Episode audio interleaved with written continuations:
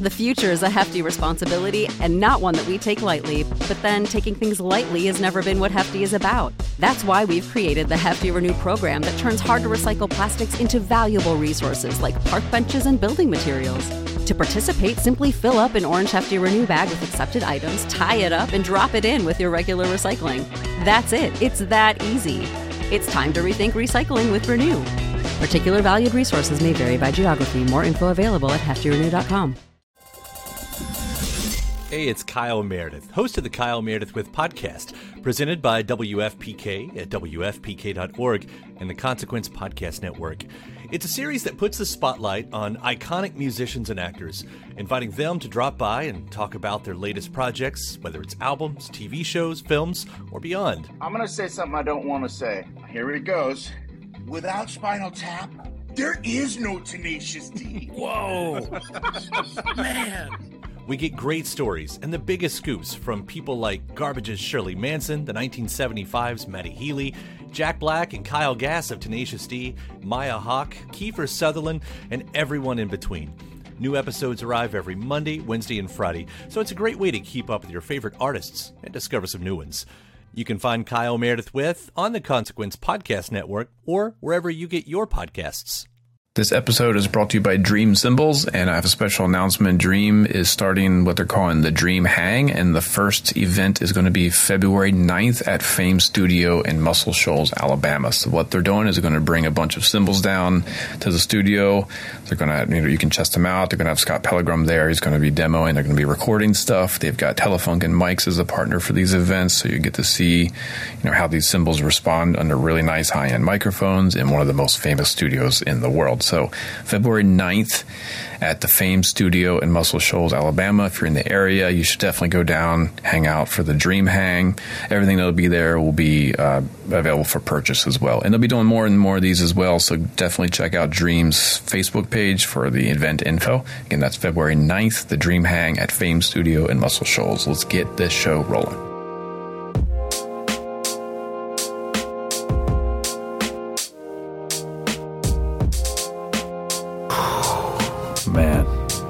Deep breath. Pre NAMM, we are uh, Calm getting ready for the big. Yeah, man. You know what? Let's talk about the calm before the storm. Well, first, let's talk about the intro groove because the intro wasn't a groove; it was a soundscape, and I appreciate it. All right, so this is, I'm saying it's Jacob Lindsay. You say it's what? I say it's Jakob. Jakob. That is if he's not from this country. If he's from the Netherlands or you know Denmark, Sweden, I'd say it's Jakob. All right, well, either way, it's Jacob in my mind. It's Jacob until I hear him speak. If he's like, "Yo, what's up?" I'm like, "Hey, how are you doing, Jacob?" Um, but if he says, "How are you?" then I would say, "What's up, Jakob?" it's a very, How is my uh, Dutch? very NPR sounding theme music. I dig it. It's like we're getting all Mm-hmm. serious and official here. Yeah. Welcome to the Modern Drummer Podcast with Mike and Mike. uh, so, anyways, what I was going to say, calm before the storm. Let's just talk calm. Did you see Sugar Percussion's post today? Yeah, you know, I mean, it was brilliant. First of all, he's a good poet. That was pretty amazing. That was amazing. Yeah, absolutely. Well done, Jefferson. So, Uh, did you call him and tell him like, "Hey, man, people are kind of taking this a little bit too seriously," or Yeah, yeah. So he said, "Hey, man, I didn't." Uh, on his last one, he was like, "Hey, I kind of missed your." Usual interaction and banter and i said well i got like some emails where people were like warning me hey just so you know sugar's coming after you and i was like i was like oh my god you guys i'm like i'm the one that called him he's coming after him you by building you a snare drum? How Yeah. dare he? that I'm paying him for. Like, I'm like, I hired him to build me a snare. I said, How no, it's just a he." joke. you know what? I I, I think uh, it's it's the Donald Trump syndrome. Once someone in a leadership role dogs someone else out or dogs someone out, it gives everyone else in the world that was on the fence about dogging out like now I've got the right to do it, and they you know they they jump Oh. on like all right now we're hating on someone let's hate on this person or oh, hate I on didn't that see person that. Were they hating on you? no, no, no. Just they were warning me, just so you know, like this guy's he's pretty, he's going after you hard, and I'm like, uh, no, he's my friend. It was a joke. so, so anyway, so I told uh, I told Jefferson, I said, you know, I I mean I didn't tell him this, but most people probably don't realize, but I started my first business on MySpace. So I've been doing the social media thing since it wasn't called social media. So mm-hmm. I've seen every kind. I know how everything's going to go before it happens. As soon as I saw Jefferson's first post, I was like, if he does this more than once, it's going to go bad. I already know it will. I, you can do it once, and it's like, oh, cool, we're teasing, we're having some fun, we're having some laughs. And on number two, it's like, yeah, no, I agree. Mike hates staves. Let's get him. And it's like, whoa, whoa, easy, custom drum builders, calm the hell down. I, first of all, I don't hate staves. I just don't think they sound very good. Yeah, you do. You hate them. Come on, let's let it. Let's be truthful here. You hate them. I don't. No, I think hate is like a word. I've never hit a drum and be like, I want to fight you. I've never hit a drum and thought that. I just hit it and went, not for me. I definitely have. I will not name names, but I've definitely seen a drum that I wanted to beat up. nice. Well, I haven't felt that way about stave drums. I would say so far, in my experience, the closest thing I got to really enjoying a stave drum was the one that John from Cherry Hills sent me to demo for the students. Unfortunately, I was an idiot and made a video about that drum on YouTube, and it sold the next week. Oh, so he's yeah. like, ah, "I need that back." I was like, "No!" and I mean, those are so handmade. He's like, "No, they want that one." They heard that one, they saw that one, they want that one. I was like, "All right, no problem, man." Um, but that was the first time I was like, yeah, this is close to the sensitivity that I'm looking for. But we've talked about it on the show before. My experience with stave drums were extremely thick, thick shells. I remember Yeah. even when Gretsch was still owned by Fender, they came out with a stave drum that was like four inches thick. And I was like, That was what kind is of the this? original, yeah, like shotgun sounding snare drum. Totally. And Yeah. I, I totally get it. And so that's why I contacted Jefferson was to say, okay, change my mind. Give me an example that I can show my students when they feel the way that I used to feel. Give me the example of that that I can say, no, I totally know what you're going through. I felt the same way. But here's an example of an extremely sensitive snare that you can be as delicate with as possible and it still has great response and great sensitivity. So that's what he's working on right now. So I just told him, I said, okay, let's get this one out there. Let's get everybody to understand we are in this together. I hired you to do this. All right, so that means I need to call out Q drums. I hate stainless steel drums. I hate it. Prove me wrong. So whatever you want. nice. I In think that particular, I Nicky need a Moon 16 inch floor tom is really what I think sucks really bad. Nicky Moon makes ugly cymbals that I can't imagine they could possibly sound good, so he should make me four of them.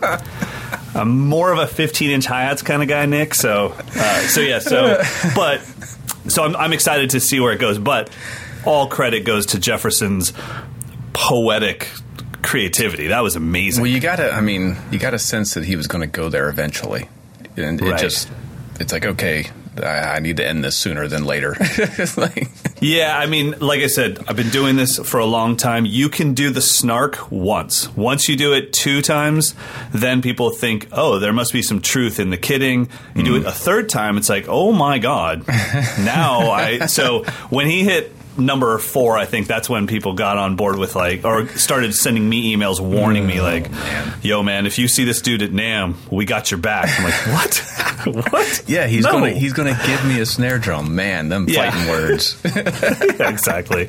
So, but I, I uh, you and I have talked off air. The, the only scary thing is, I hope I like it. Yeah. It would suck to go through all this and be like, yeah, this is exactly what stave drums sound like. That's what why I I don't love like them. for the response to be is like, man, I wish it was just more powerful. I wish it had more cut. It's God, I can't even breathe next to it. It's so sensitive.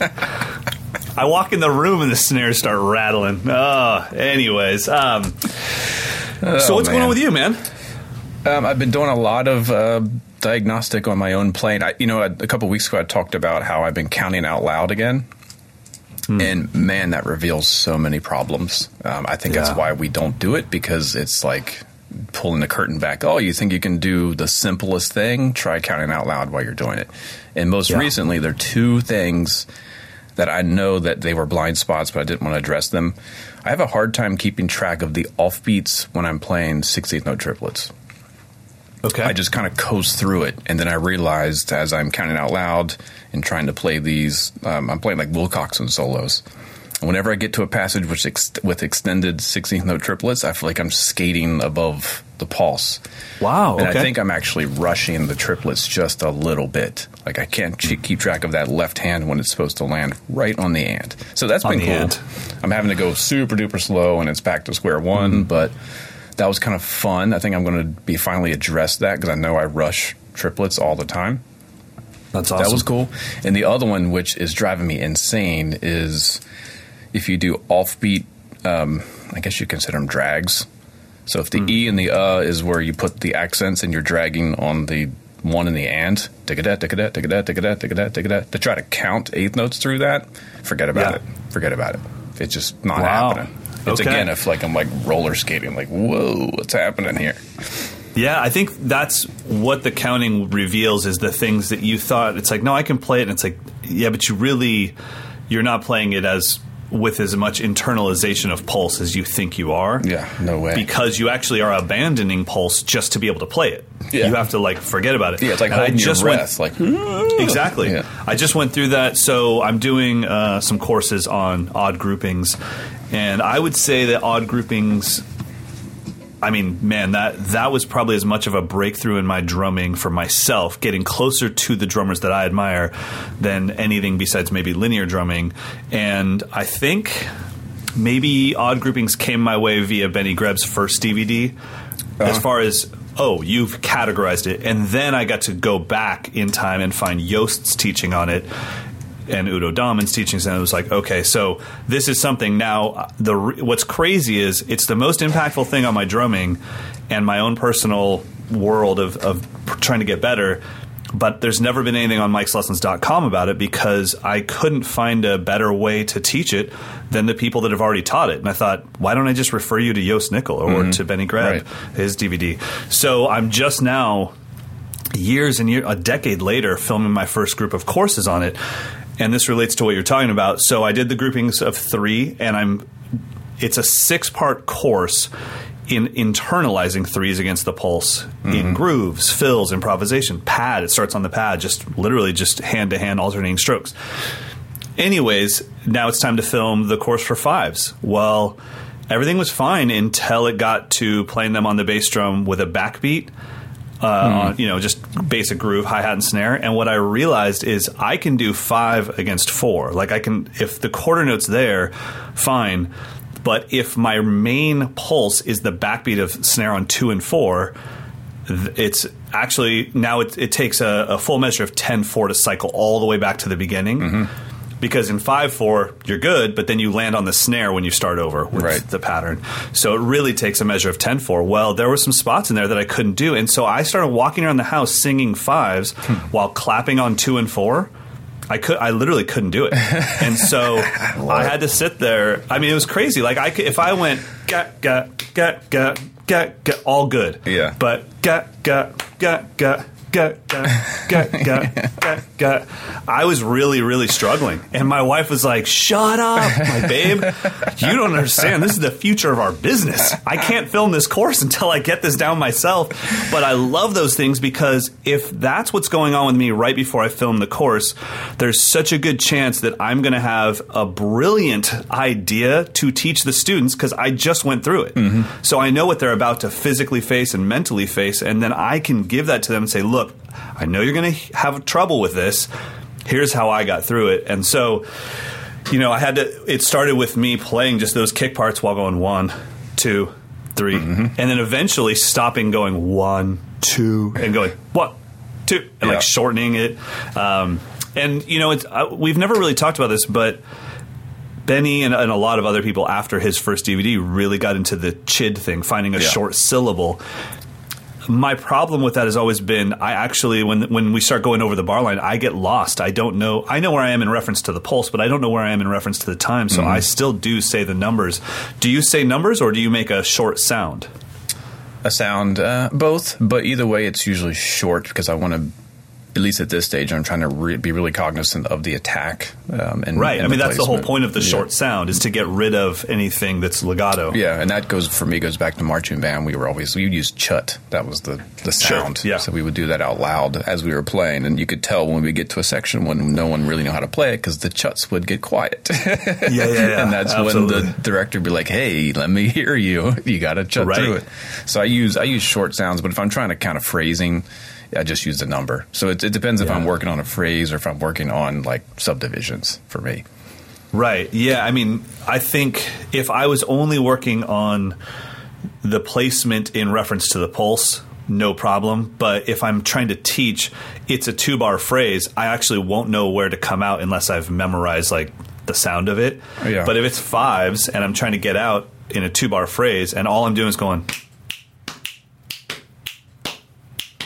then I'm already lost right now. Like Yeah. I'm like, was that three or four? Yeah. But if I go one, two, three, four, one, then I can know like at the Yeah. end, like and one. Okay, cool, we're out. yeah. So Yeah. Either way, it's it's. I think it's super fun to find. I mean, it's frustrating as as hell. And there's a couple other sticking patterns. Again, I realized I thought I had them under control, and then I put them onto the beatnik and like twenty percent less accurate. Like that's not good. So I'll, Right. I'll talk about my remedy for that later. It's my pick of the week, but yeah, just finding all these little tiny little things that that are just driving me nuts. They've been driving me nuts. The triplet thing is. I'm glad I finally figured out why I always rush 16th note triplets. Now I just have to figure out how to solve it. So, you know, that's the goal. We'll see what happens. I think slow Anyone, counting, uh, very slowly counting the pulse is going to be the key. Anyone out there right now riding in the car with a drummer and you're not a drummer and you really wish we'd just shut up and talk about something interesting to you? How are your dogs? oh, bro, dogs are good, but we have a skunk infestation right hmm. now. So I did I tell you this last week? Like, oh, we've been getting skunked a lot lately. no, your dogs are getting skunked? No, no, our studio. Ugh. So our studio's on the river. So every year there's like kind of skunk season. No big deal. Every once in a while, you know, the skunks are down by the river. They do their thing. They spray a little bit, and it reeks when you get into the parking lot. Well, lately I get to the studio and it only reeks in my actual studio. What? Yeah, so so we've got pest control. I mean, I, I'm in. It's not just a standalone building. I'm in a large building with three floors and businesses everywhere. So we think they're in between the first and the second floor, like in the rafters and stuff. Why Uh, would they be? Because why would they be squirting? it's what is wrong with you? Clean I it mean, up, Dawson. They don't just stink. They have to like pee. No, yeah, they they spray. They spray. Oh my God, you're a writer. Find the correct word. You just made me throw up in my mouth. Anyways, I don't have like you know, it's it's mating season. All right, there's there's skunk porn being filmed downstairs somewhere. Uh, so anyway, so yeah, so I think I don't know. I'm not enough of uh, of an animal expert to know if there's a difference between them spraying out of defense and fear and then just some sort of mating musk that they rock. but it smells Moving along. horrible. it smells horrible. My, you don't understand. When you've been here, you know it's like a drumming day spa. You walk in, there's candles. I walk in, I'm like, was was there a Dr. Dre party? What happened? Oh, Why you don't does it- have any windows, do you? So it's like no, yeah, none, Yeah, nothing. sucks. All I have is a front door, so I have a, a fan outside the front door, and I know what skunks smell like. I grew up on the river, been around it my whole life. My dogs get skunked; it's all good. I'm scared that parents come in with their kids and they're like, "Typical drummer." I'm like, "No, no, no, that's an actual skunk. It's a real skunk. You should know the difference." Whew, man, I think parents in Northern California would be like, "Yeah, cool." That's what you guys all think. We're just we, we're the most unproductive state. We're all high. No, although I, I was highly in favor of that law getting passed because the more that I can get everyone else around me to be lazy, boom, through the roof with productivity. All you amazing drummers out there on Instagram, please get high and fall asleep and stop getting so freaking good so I can catch up. My God. do whatever you So, need to do. Talking of something skunky, how about some reggae? I can't even drink my tea. Almost love like we reggae. scripted. I know. I got married in Jamaica, so I'm, I'm a fan. Nice. Uh, All right. That's by the way, that's what makes you a fan of, of reggae. Is if you get married in Jamaica, that's how that's how you know I it's like real. jerk chicken. jerk spices. It's all good. All right. So Tommy, I'll let you go. Last name on this.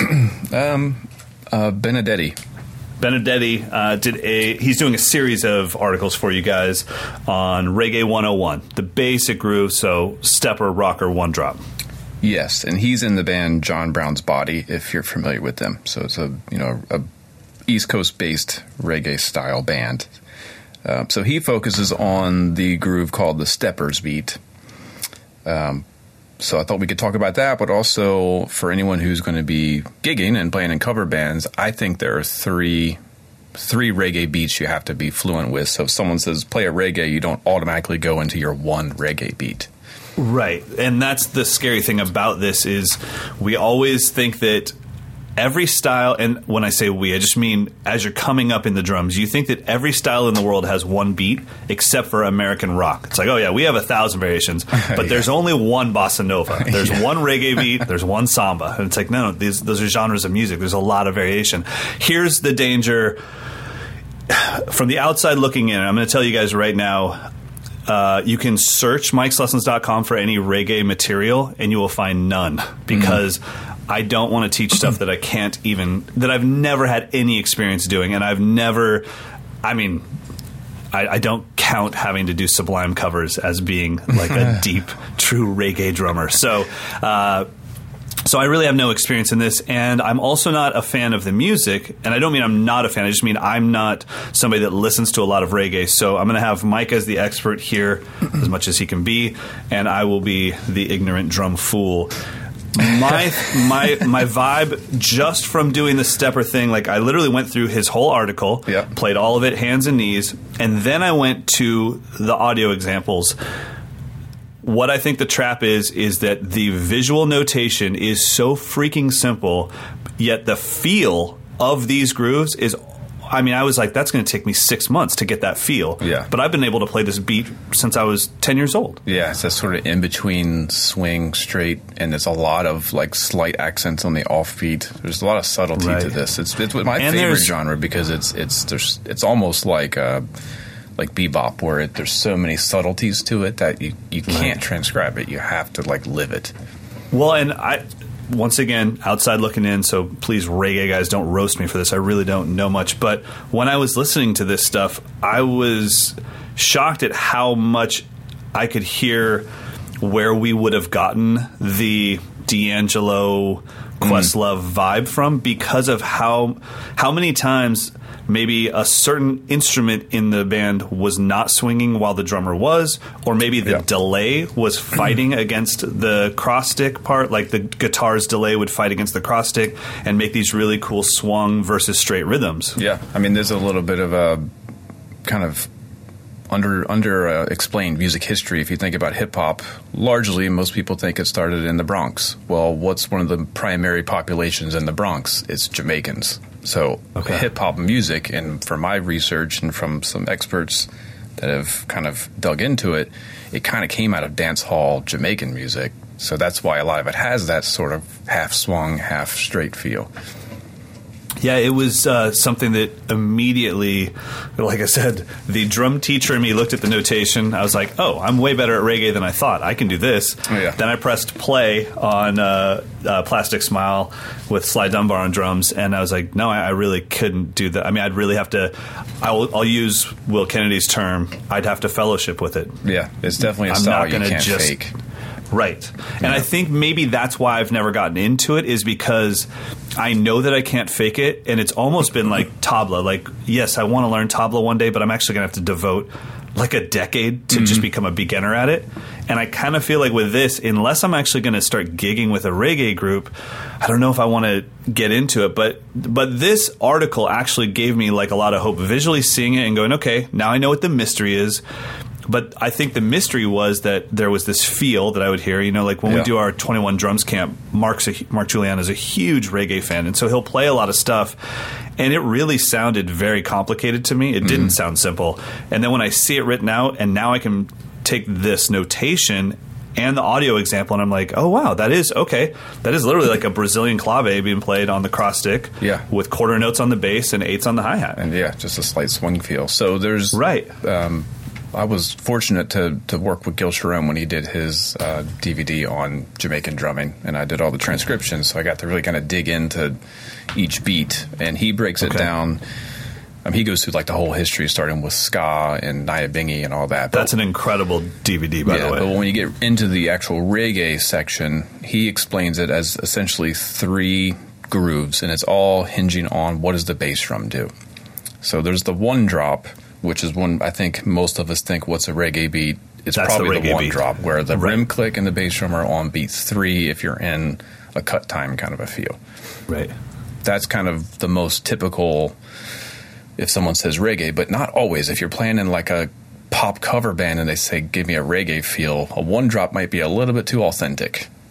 And Right. sometimes Yeah. they actually mean the steppers beat, which, for my my experience, means play the bass drum on all four four notes. That's the only difference. So now the bass drum is playing four on the floor. The rim click is still primarily hitting on three, but it can do a lot of syncopated stuff around that. And that- would you say that pushing the upbeat on the hi hats is part of it, or is that just a? It sometimes it happens, sometimes it doesn't. I think it's always there. I think your oh, pulse, it- okay. yeah, the pulse is always the upbeat. Okay, Like your- your and so your right hand is kind of emphasizing what generally the guitar is doing, which is emphasi- emphasizing the upbeats. Yep. So Okay. I just programmed some audio. So these are real simple versions, like the most basic version. Let's do the the one drop first.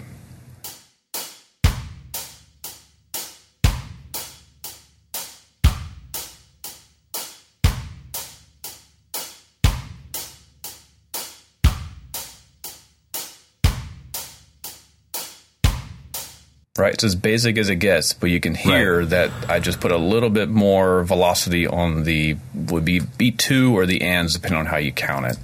Right. I, we're counting it on beat two because the rim click and bass drum is hitting on three. So one, two, click, four. On. So that's like Okay. the most basic one drop. So if you do nothing but now make the bass drum play all four quarter notes, it'll give you the steppers feel. So let's check that out.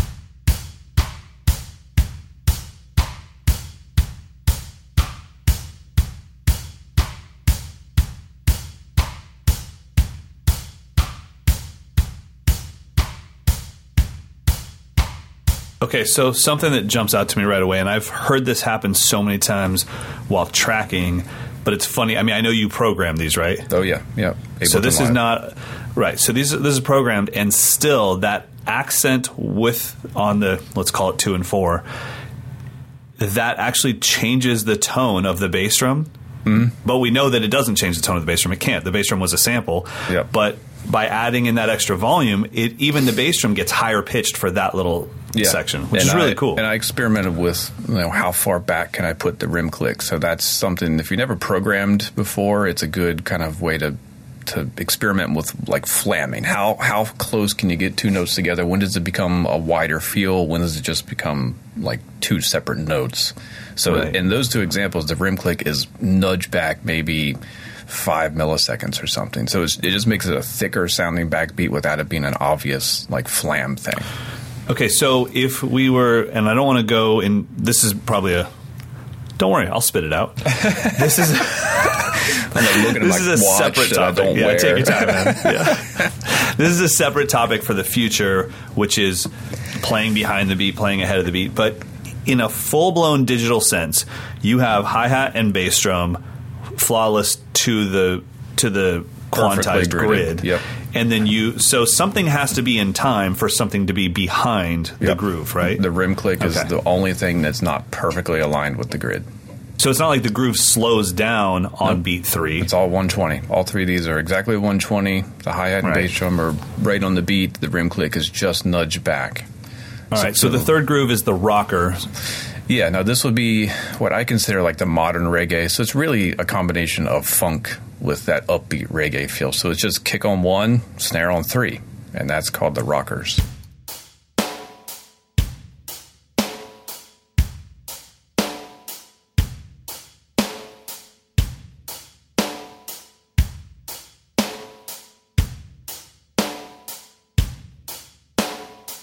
Mean it's like the drum beat number one that we all learn, but the feel is with that Feel number push. four, two hundred thousand one seven nine. I'm, I'm telling, I there's no way while you're driving in your car or on your morning jog right now that if you haven't tried this, you don't know what I'm talking about. Like, there's no way that you can even predict how much difference there is between what you think is a classic standard pop rock beat and that groove right there. Until you try it and then you come out of a fill and then you have to remind yourself oh yeah the hi-hats. It's it's really a different way of doing things to emphasize the upbeat or in this case the two and the four than what we've been taught as pop rock funk drummers. Yeah, and I can tell you, I'm looking at the file right now. So the hi hat on the downbeats is hitting at 95 velocity, 92, and then on the offbeats it is 100. So you're only talking about like maybe five to 10 dynamic Yeah. bump. I mean, it's Yeah. barely anything. I think of it more of a timbre thing. So you just kind of push a little bit more rather than Yeah. hit it harder. It's just a push. I think it just comes down to where do you personally feel it. Like even if you tried to physically play that and emphasize the two and the four, i- if you still feel the music on the on the Yeah, one and the three or on the yeah. downbeats, it, it's still going to come through. Yeah. And I, I've done that so many times where I've seen someone play. Let's say, let's say rock, and I'd be like, "That is definitely a jazz drummer." Like he hmm. cannot stop feeling everything on the upbeats because. Right. he's so used to putting his left foot on the upbeats and and uh, you know and vice versa you've definitely you can tell when a rock drummer is playing jazz and you're like dude you're totally proficient you just don't feel this music the way Yeah. it's felt It's so because you probably heavy. don't listen to Yeah, it yeah. right ding jing ding jing ding jing ding jing it's like yeah, yeah, yeah. Which is That's why I love reggae because it's kind of both. You're getting Yeah. the the swing of jazz and the heavy pocket of funk and rock. So if you can Mm-hmm. get both those together, I think you can you can then go further into jazz, further into rock. And, and Gil even when I first interviewed him, he said like reggae is his ground zero. Like the first style of music I really learned was reggae, and I feel like that Wow. opened me up to like bebop because reggae comes ska kind of comes from bebop, and also funk and hip hop because the later reggae stuff. So it's a Yeah. good study. I recommend um, everyone play along to every track on Bob Marley's Legend record, and you'll kind of get all the everything there. That's Yeah, all the a good grooves. mix. Well, everyone, check out Tommy Benedetti's article, Reggae 101, The Steppers Beat. And like uh, we said, I, so in future, art, he's going to keep doing these. This Is this going to be a series? No, this was just a one-time Oh, okay. reggae 101 Okay. piece. Maybe he'll do another one, but I'm not sure. All right. Well, if he's listening right now and he got excited when I said We that, then he more. should do more. if he heard that and he's like, hell no.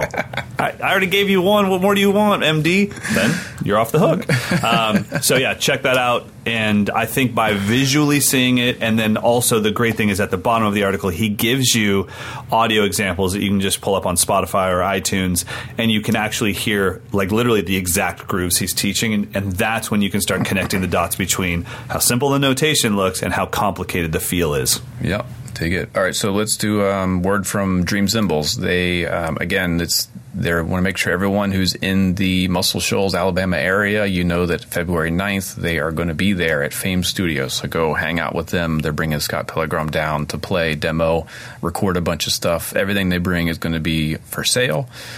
Um, so yeah, that's Nashville, Memphis, Atlanta, Birmingham. Anyone who's anywhere near Muscle Shoals, Alabama, go check them out. February 9th, go to Dreams uh, Facebook page, and they have an event set up for that. You can RSVP and get the address and all of that. So that's that. And shift into our featured artist, who is a dream, a recent Dream artist. Oh, really? Yeah. Sam Fogarino of Interpol. Yeah, he plays Dream Cymbals now. And there's a good video on Dream's uh, YouTube page where he kind of explains why and how he made the switch. And it's totally was influenced by what he needed for his band, Interpol, which is kind of neat. Awesome.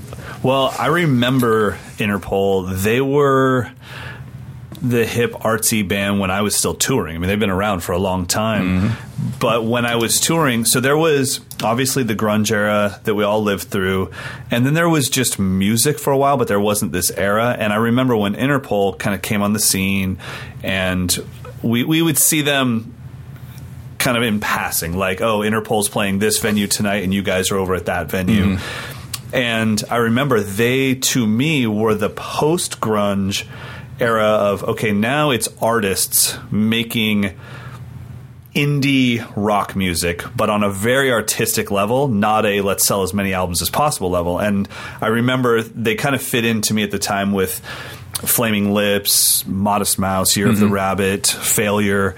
And I was, I mean, I just massively respected them because it was kind of music that you could zone out to, almost like what Death Cab is now at the time, where I could zone out to it, but I could also find the talent inside of it. Yeah, You know? definitely unique sound. They came up, um, gosh, just going 22 years ago. That's unbelievable. Yeah. They've been around for 22 years, but yeah, they were part of that that downtown New York scene with uh, the Strokes and the National, where it kind of brought back this this kind of like um, new wave Joy Division kind of uh, like aesthetic, kind of cold. Okay. I think it's kind of industrial, cold kind of rock, and in all the good ways for me. Like Yeah. I, I love the kind of mechanical sounding rock where it's humans playing as you know, like pistons in a machine. That's I really dig that sound. Right. And I think they kind of Well- embodied that. Absolutely, but the the new album is just as raw as it gets, and he talks about that in the article, just about how how much went into making it that raw. But uh, and and it starts with recording on tape. Yeah, the new album is called Marauder. Uh, it just came out a few months ago, and it's the first one in a few years. And yeah, this is the first time that they went 100% analog. It's like totally against what you think Interpol, at least for me, the history of Interpol, I think there's got to be some kind of digital aspect of, of the sound. But they went 100% analog, and I think it, was it was very successful. The record is really warm, but still interesting sounding. Yeah, and I think that he makes some good points in the article about they've used analog in the past as almost a type of preamp. Like, let's just record it to tape so we have that warmth, and then we'll dump it all into Pro Tools. Mm-hmm. But it's been tracked to tape. Well, now.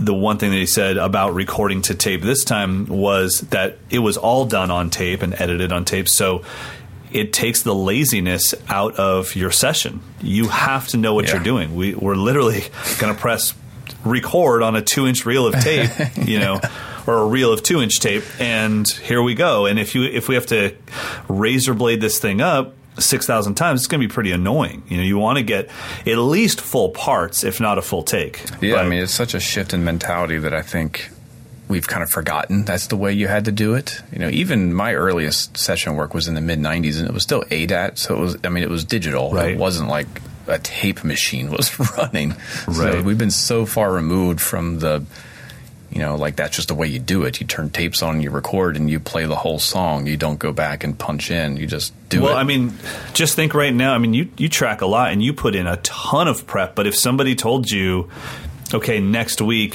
here's the here's the files, and next week we're doing this session, but it's all to tape.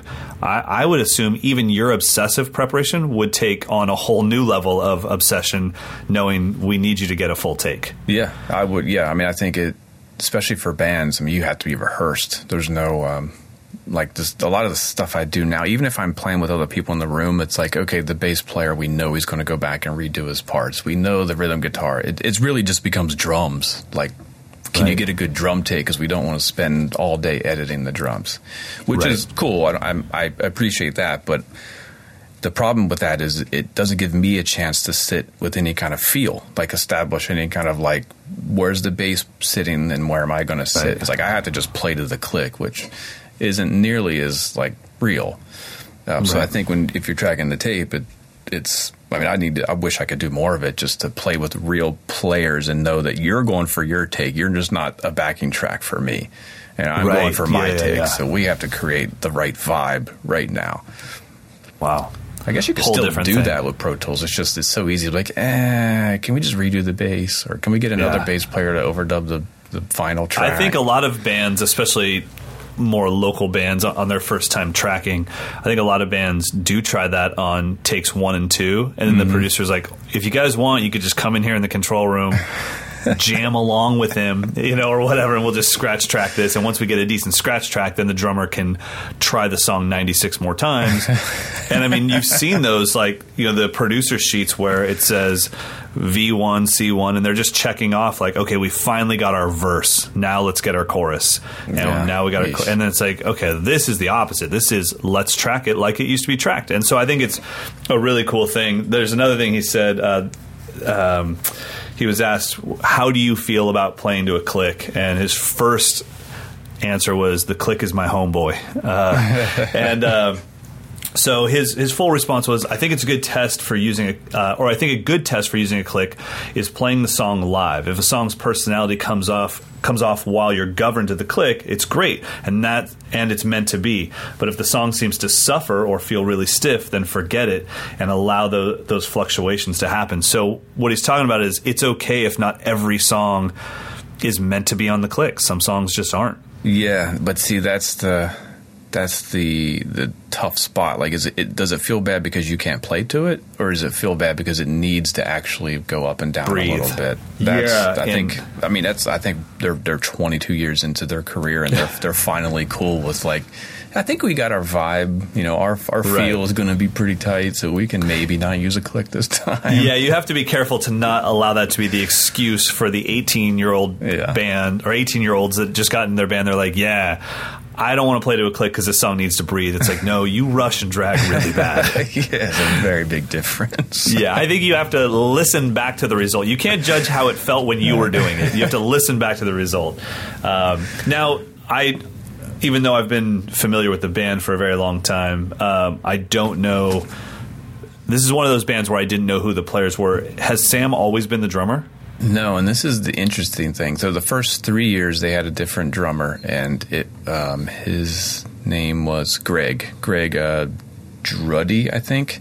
So Sam came in in 2000. So really, right when they Okay. when they kind So of they- broke through. So he's been the Right. drummer, I think, as long as anyone who's been outside of the downtown New York scene would would know. Gotcha. Well, I mean, his playing on the new album, I think, is one of those things that gives the rock drummer like a good vibe of like, okay, playing drums, natural drums, getting natural drum tones, and just playing for the song is still plenty well and alive. Yeah, and he's Everything's got his own feel. It's it's it's a little. sure. I mean, uh, that's he's a, definitely a band drummer, and I think he hasn't um, he hasn't lost his identity, which could be a little bit rough around the edges. You know, I'm getting a lot of producers that when I send them tracks, they're like, "Can you just like make it sound more like a garage band drummer?" Like, I don't want it to be so studio drummer style. And Wow. he's been able to maintain some of that, I think. Where I- Right. obviously he's he's very good at the instrument, but the band has its own feel, and he plays the drums in a way that gives the band its kind of kind of strict up and down kind of feel that I really dig. Yeah, I mean, you know that uh, when we push the envelope so hard on quantiz, hmm, Yep, I'll that. just take some time. Yep. uh, z. Exactly. So when you're quantizing so much and everything is so Britney Spears flawless all the time, there's always going to be the the pushback on that, which Mm-hmm. is like, okay, can we have some feel? I, you know, if, if I was a producer at some point, I would just be so sick of everything being so flawless, having no variation in snare tone for the whole entire song. And then I would start to crave, like, can I get a human being in here that just, like you said, like, I imagine it must have been a pure joy for Butch Vig. Was it Butch Vig that did uh, the Nevermind by Nirvana? yeah. I'm sure just recording Dave Grohl, where it's like this dude is just a flat out beast. Yeah. Um, but there's a lot of humanity in those drum parts. You know, that's that's got to be some cool stuff. So um, I think Sam really embodies that. This morning I was even thinking like there's a difference like I love 80s kind of production. I love it. But I hate current pop production and in in, Oh, wow. in some ways you would say they're the same because everything is like very programmed and electronic but I think there's a very different feel between machines operating in an analog world versus taking human beings and digitizing them taking all the hmm. breath out of it. So like having drum machines and drummers playing over drum machines and programmed synth parts, they have to be locked at like this kind of sort of grid, but not not like airtight. Where if you play drums and grid it, it's airtight and it doesn't sound. There's like no life to it at all. It's a totally different thing. Well, I think that that's why I've always really held Phil Collins in such regard because I was young when I saw an interview with him when they were asking in the air tonight, why'd you use a drum machine? You're a drummer. Mm-hmm. It's three minutes and 20 something seconds before the first actual drum comes in. And his response was because that machine is doing something I can't do. I My ADD will kick in. That drum machine is relentless. So he used the drum machine for its mechanical prowess that the fact yeah. that it will just do that and he was saying uh, so i see that to me is the best reason to go digital or something it's like no i really actually can't do that um, and I can't be that flawless. And I want that relentless, non breathing thing to create this sense of just death. And, you know, he's talking about some guy drowning in the water. Yeah. That drum machine's perfect for that. Yeah. And then when it all kicks in with the real drums, the life shows up and there's a change uh, emotionally in the song.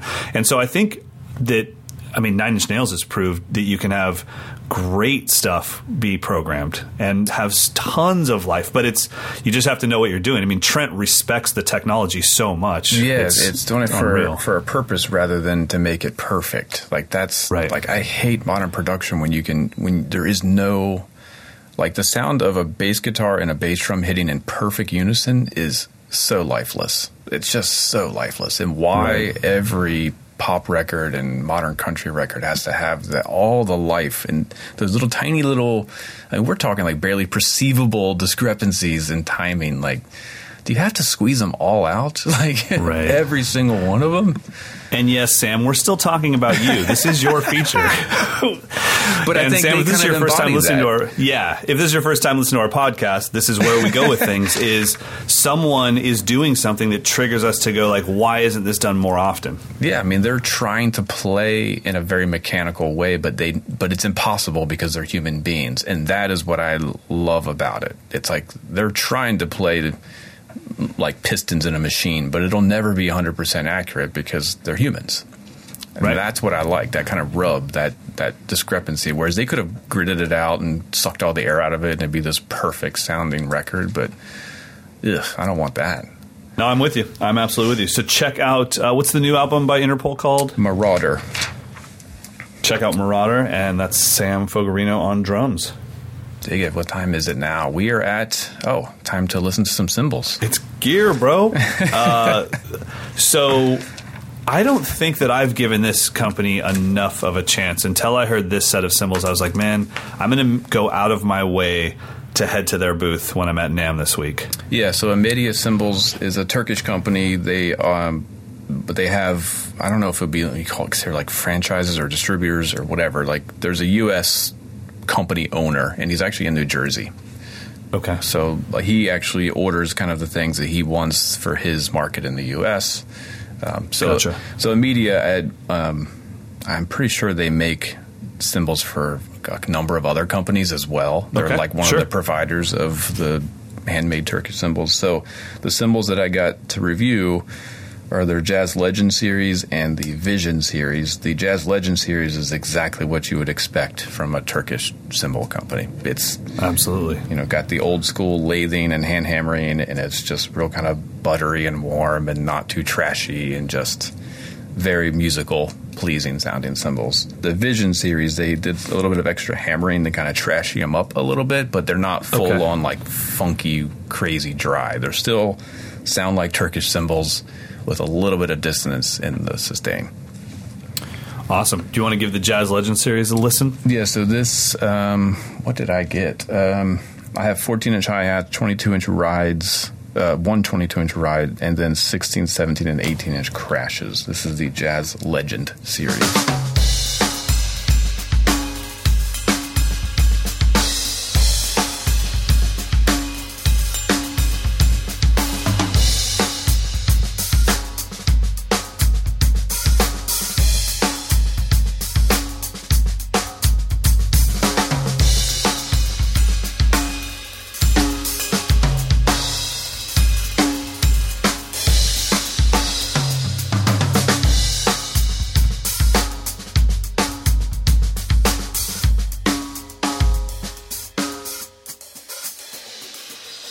So right when I pressed play on that video, that's when I said, you know what?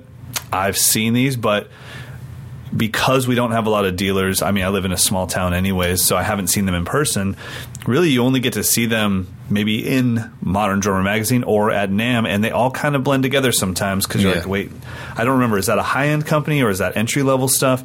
But when I heard these, I was like, oh my gosh, I mean, this is this is up there with the big boys. Yeah, I mean they're you know they're they're one of the top foundries in Turkey, and and they know what they're doing. So those have a real kind of crystalline sound that I, I mean these were they're called Jazz Legend. I mean I think kind of sums it up. They sound like legendary jazz cymbals.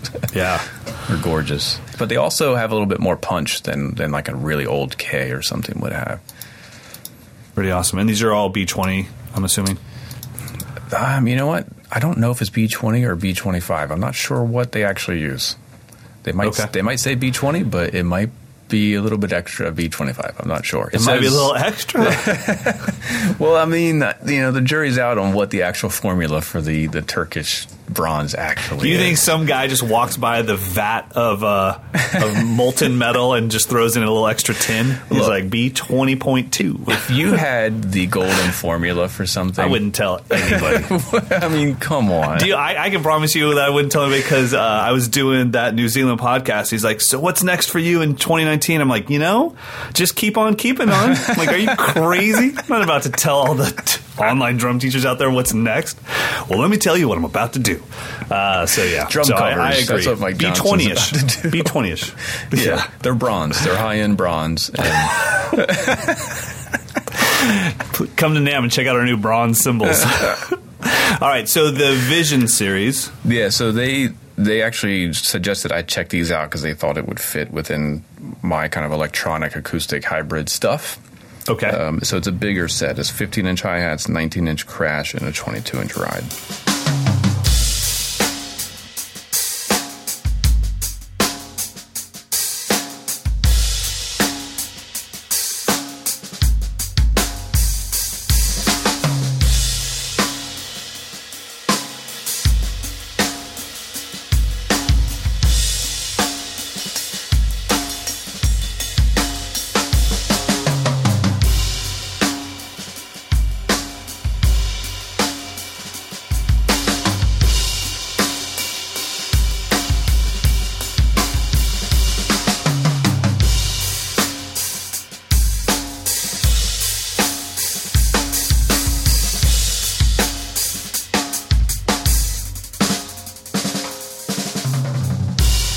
So for me, it was like they were trashier, but not, but they were less washy. So they were tighter and just a little bit more dissonant sounding.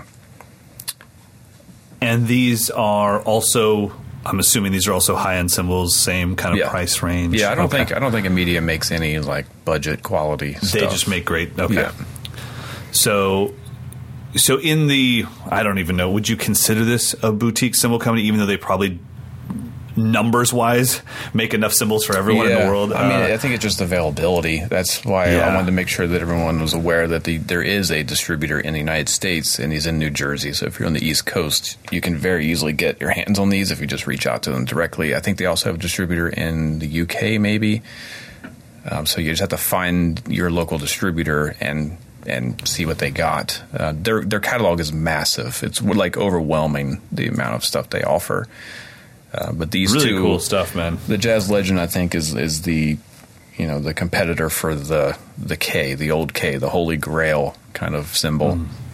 The Vision series for me was the you know you want something a little bit funkier, but not full on dry like Right. complex. It's just a little bit funkier, but can also cut a little bit harder. Um, you know, in uh, more contemporary styles, like the the Jazz Legend, I would I wouldn't take to a rock gig. They just wouldn't they wouldn't hold up. Got it. But the Visions, I think Pretty cool they stuff. would. Yeah, well, they'll definitely be at NAMM this year, so check them out at booth 7243. Dang, Look you just called that up. Boom. Boom. I'm Yeah, just go, trying to help uh, people go out. talk to Dominic and tell him you listen to the show and you're there to check out some cymbals if you're at NAMM. yeah, I'm excited to check those out.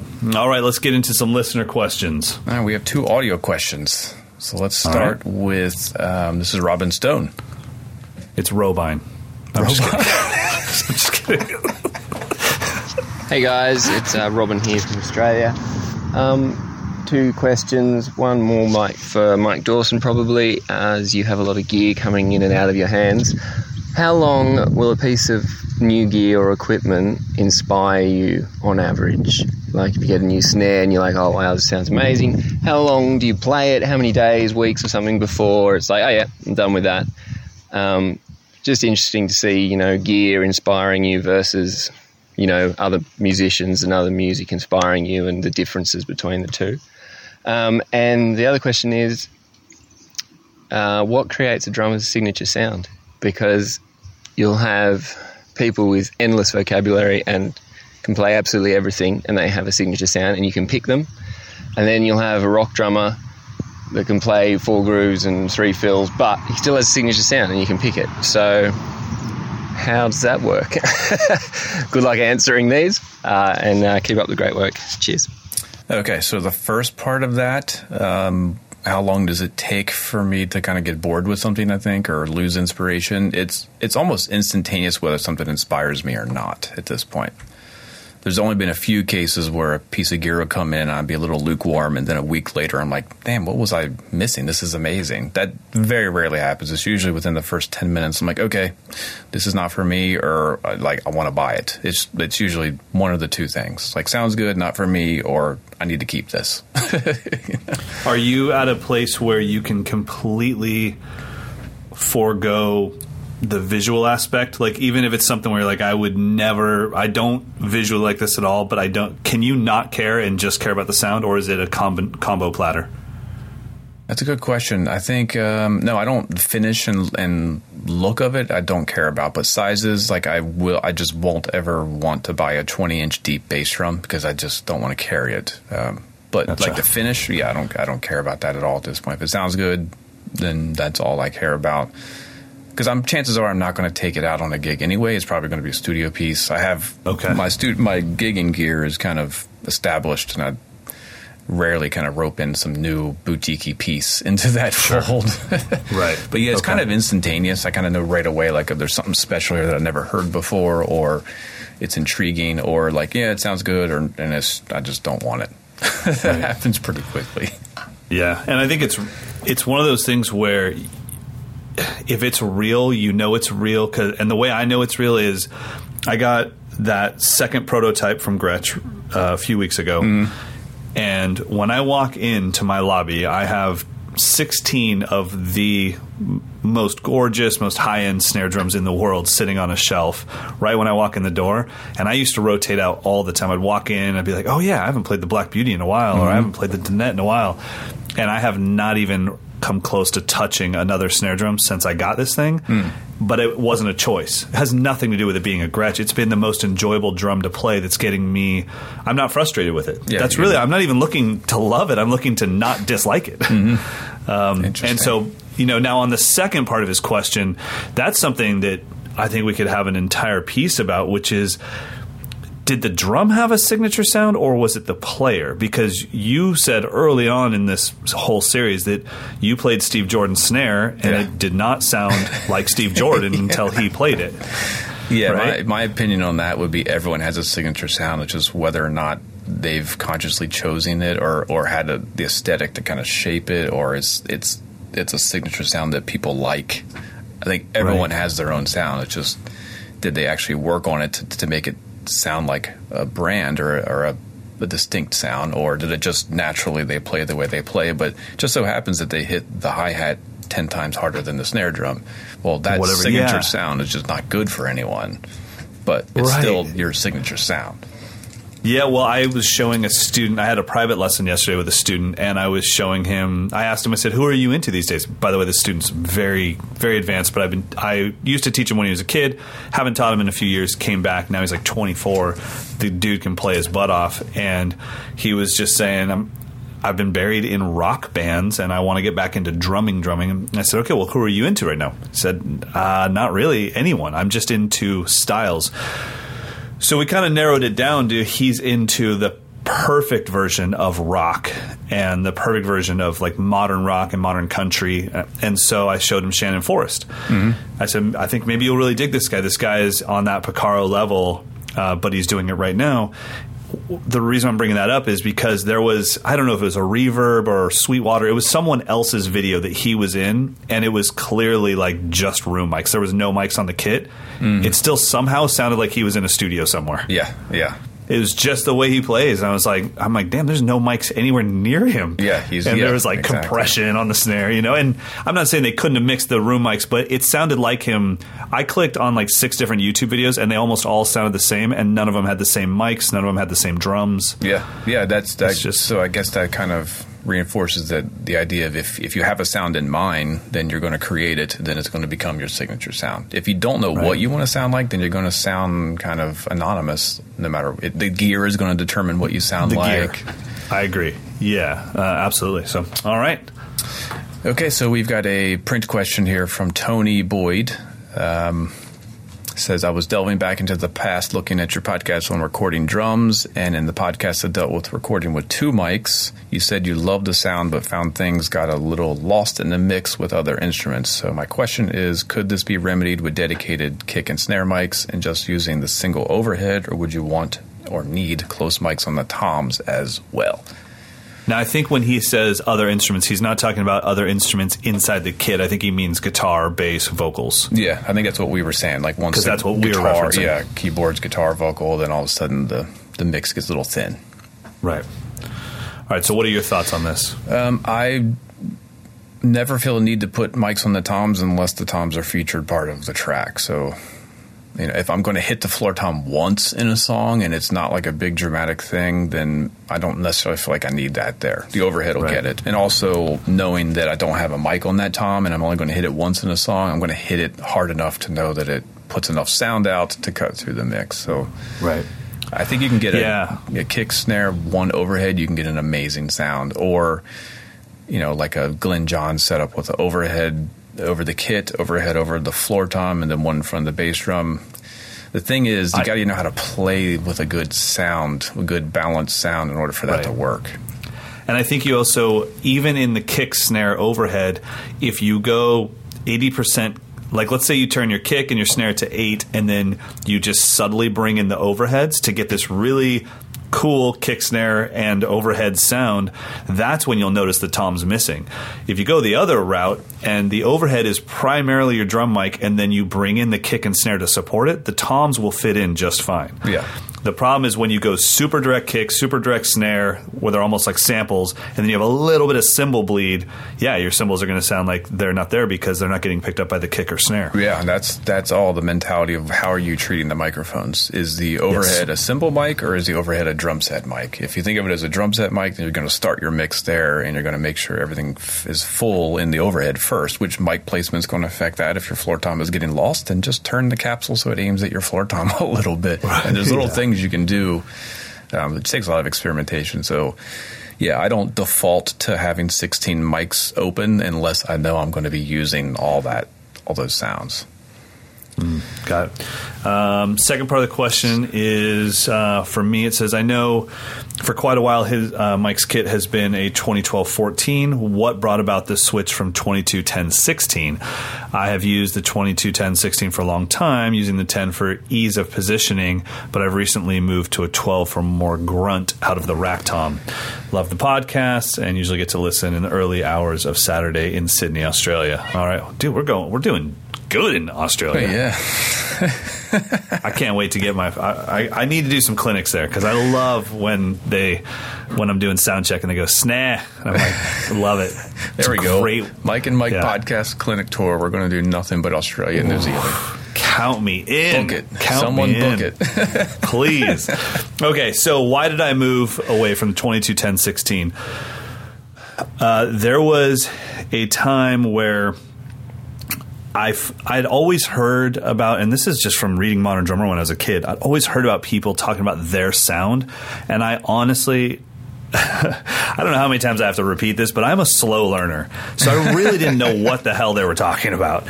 Honestly, I just kind of thought, well, I thought I, I, always saw drums as like a step up thing where you've got your Pearl export, so eventually you want a Pearl sessions, and then when you get your Pearl sessions, you need to get a Pearl masters, and you keep stepping up, uh-huh. and you uh-huh. go from you know Sabian B8s to someday you're going to have AAXs, mm-hmm. and you just keep stepping up. And so I, I really kind of thought your sound was where you were financially stuck at at that point in your life.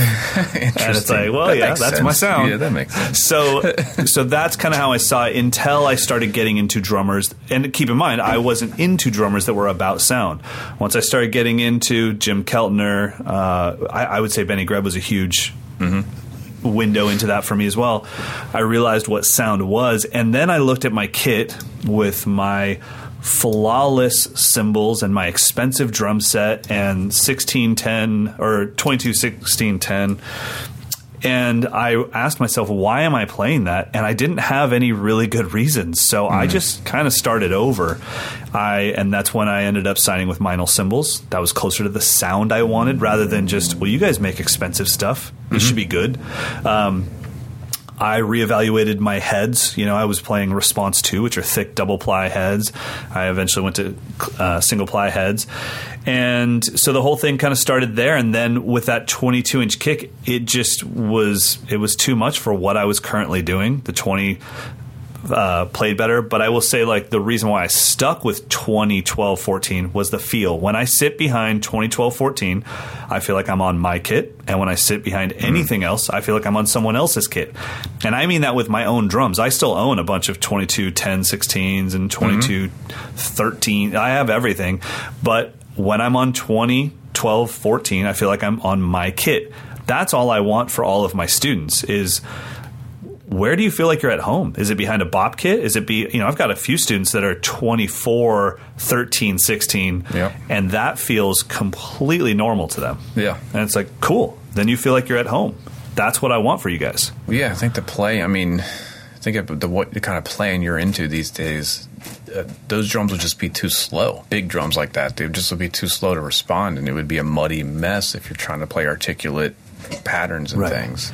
And if you're on a bop kit and you go flat, doom, da, da, doom, yeah. it's going to be a little weird, right?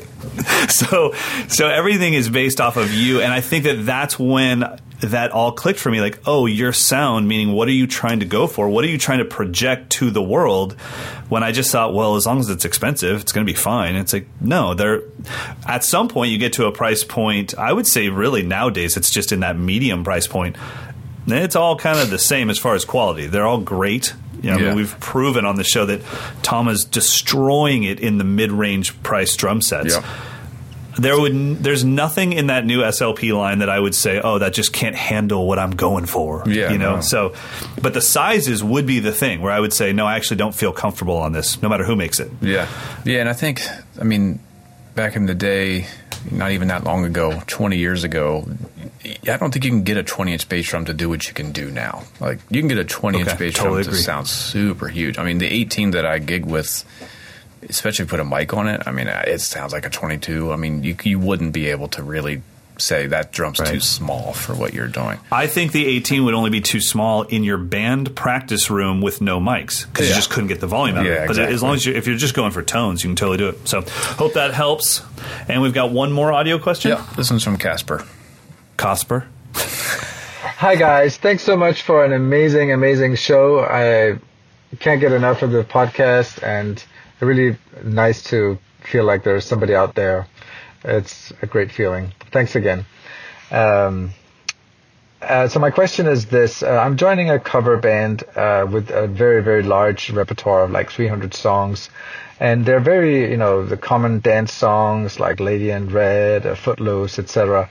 And I've noticed that there's a lot of hand claps and that funny sound that, you know, the fade in cymbal sound or whatever. And I'd like to have some, uh, I've never used electronics before, but I'd like to have a basic package with thousands of sounds where I can just put in those things. Not necessarily everything, but the most uh, common ones that are really recognizable and signature sounds of those songs. So uh, I know you guys have reviewed a bunch of electronics gear, but I'm kind of confused. Could you guys point me to the the basic package that could get me uh, could get me started? Thanks so much. So that's a great question. I think um, this is definitely a rabbit hole where once you start trying to get the exact sound from the original recording, you're gonna you're gonna be chasing ghosts because so much was done in the studio to make that sound. But if you kind of subtract all that and say, well, what does it sound like? Does it sound sort of like a Roland 808? Does it sound sort of like a Roland 909? Does it sound sort of like a LinnDrum? Like if you have the classic samples, which lucky for all of us, they're all in every electronic drum module. All, Right. I mean, they might not call it the Roland 808 because it might be a Yamaha product or or an Alesis product, but there's going to be an 808 sounding snare sound. Right. There's going to be a LinnDrum sounding snare drum in every one of these. So I would say, if you don't want to worry about loading in your own samples, the Roland Octopad is really great. The Alesis new pad they just came out with is it called Strike? I think. No, um, it's actually called the Alesis New Pad. New pad, yeah, whatever it's Yeah. called. I'm going to be checking it out in NAMM up close and personal, but all the videos I've seen so far, it's very promising and the price is really affordable. So check out, I mean, really any multi pad that has a, you know, a couple hundred sounds in it, they're going to have those basics the 808 kicks, the 808 snares, the 909 Yeah. kicks, the 909 snares, the LinnDrum, the Simmons toms, like all the hand claps, the tambourines. It's all going to be in there. And I'm assuming you can probably find, I mean, unless they've been destroyed, I'm sure you can find these a little bit more affordable on on some used websites, used music Yeah. websites like Reverb and stuff. Yeah, you know. exactly. I, I know that my uh, Yamaha uh, DTX Multi 12. Uh, I, I hit the hell out of that thing because I, I started using that when I was like still swinging for the fences, and it's totally fine. I've let other drummers in Sacramento borrow it for gigs for the exact same reason that Casper's talking about. They're like, dude, I've got one cover gig. It's Yeah. not even my band. I just have to do this gig. Like, Just take my multi 12. It's all in there. You literally just program it. Like, you'll find the hand clap section. Yeah. There's like 20 of them. So, Yeah, and that's why I like the Octopad. I think it, it gets a bad rap because you can't load samples into it. But if you're not really into that, you just need electronic sounds. They're all everything's in there. So it's Right. depending on what tool. Like the band, one band I play in when we're actually replicating the record, I need to load my own sounds because they're, you know, thirty percent of the sound of the song is what does Right. that kick drum sound like. But if I just need something that sort of hits like a like a subby kick drum. It's going to be in any module. You don't have to get the Right. exact same sample. And uh, on the clap stuff, don't rule out using an external trigger to go into that module because there are times where you're like, well, I don't want to hit that and lose the snare because it wasn't just hand claps; it was hand claps on top of a snare. So having Yeah. maybe your side snare with a, with a trigger and then routing the hand claps to that, you still get your snare sound and the hand claps. And almost all of these modules will have a trigger out on them. yep. So that's that. Beautiful. All right, it's time for our picks of the week. Um, okay, so my pick of the week. Um, so this um, I was talking about it earlier, where I discovered some sticking patterns that I was way less fluent with than I thought I was, and I realized it was because I was always practicing them after I practiced a bunch of other things. So I'd go through like singles and right hand doubles improvised for a minute, and I go through all the variations of that. And it wasn't until the end of my warm up that I finally did mixed accents with left hand doubles and single strokes. And, Okay. and I'm wondering why I'm 20% less accurate with that. It's because I'm doing it at the end of a 20 minute warm up and I'm not really as focused on it. So Okay. what I found was an app. I was thinking like there's got to be like a raffle app where you just put cards in a thing, it spins them around and you can p- draw one, draw a winner. Okay. So there's an app called Lucky Raffle. It's free. I literally typed in all the different sticking parameters that I wanted to mess around with, like a dozen of them. It throws them into a virtual raffle bin. You draw a card, and then you get your sticking to play. So that Oh, keeps wow. me practicing random orders of these things. So I'm not always doing exercise one, two, three, four, five. It mixes up the Right. order. So it's just called That's really Raffle. important. It's really important, especially for building um, the. I don't even want to get into it, but building the myelin that will allow you to perform better. Like if you keep doing the routine you've been doing, you're just going to get good at that routine, but you're actually not growing. Yeah. Um, unless somebody asks you to do that routine at a gig. Yeah. But if you if you challenge yourself that way and get into a deeper form of practice, and they're they're they're showing that talent is pretty much coming from sucking at something. The the struggle. Yeah. The the thing that makes the talented the talented is that they don't give up during the struggle. They push through it every single time, and that's what builds those pathways to do the movements faster and more efficient. Um, I'm I'm putting all of my study into the process of learning right now, so that my 2019 camps can be much better than any camp I've taught in the past. So I'm like, well, I have to learn how people learn on an actual neurological level to do this. Yeah. And so what you're doing is actually what they recommend doing. Um, It seems to make sense because then you don't get into a habit. I mean, it's like stick control. You do one through thirteen, but how many of us do 14, 14 through twenty-five? Like, I, I can give you the easiest example that'll totally relate, relate to what you're going through. Is they were this uh, one of the books I'm reading was written a while ago, but they they asked this doctor, well, what would you do about Shaq's free throws? He can't shoot free throws, and he said the only thing I would never let him do is shoot a free throw. He would shoot from the 13, from the 16, from the 12, from the 10, and I would uh, I would teach him how to actually make a ball go into a basket.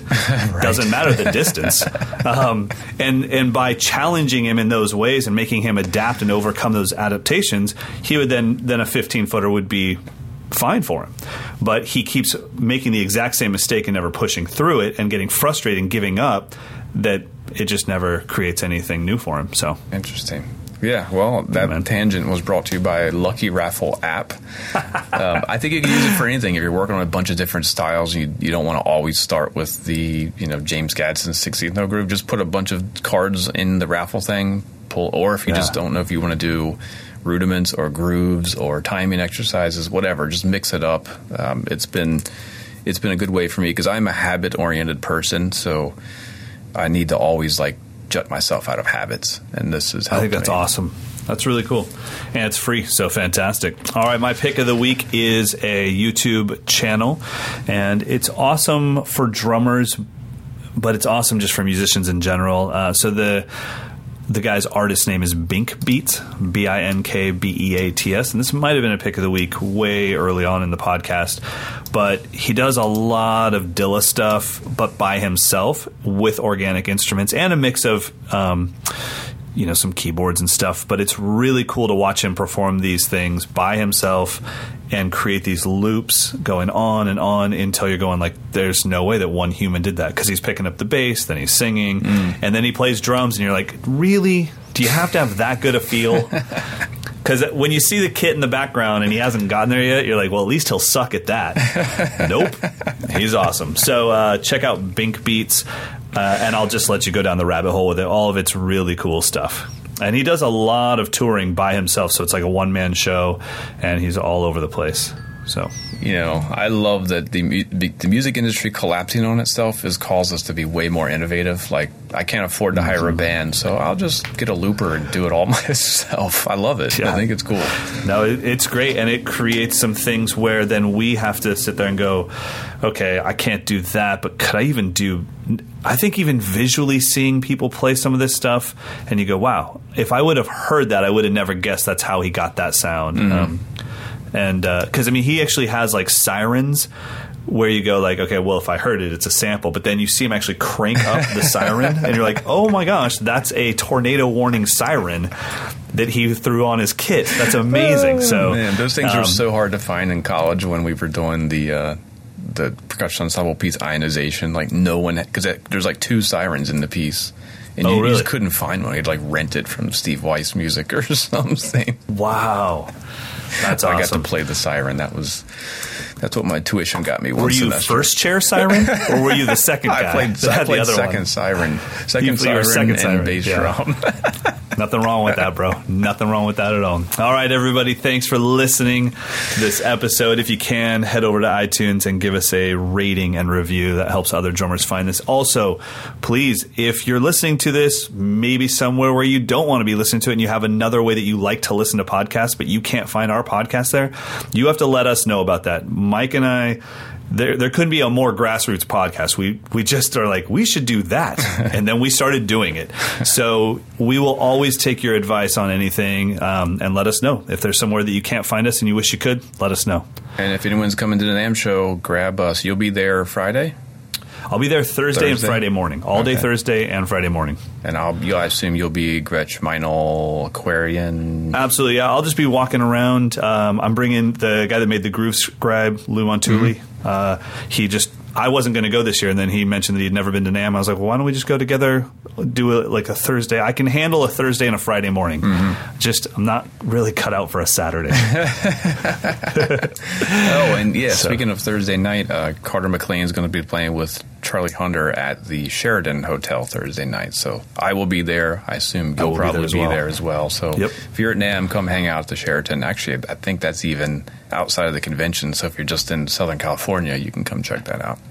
Fantastic. All right, everyone, have a great day, brother. I will see you In a few days. soon. Yeah, Yeah. and we're going to Well, be uh, sent off by Verge Verge Mannion here.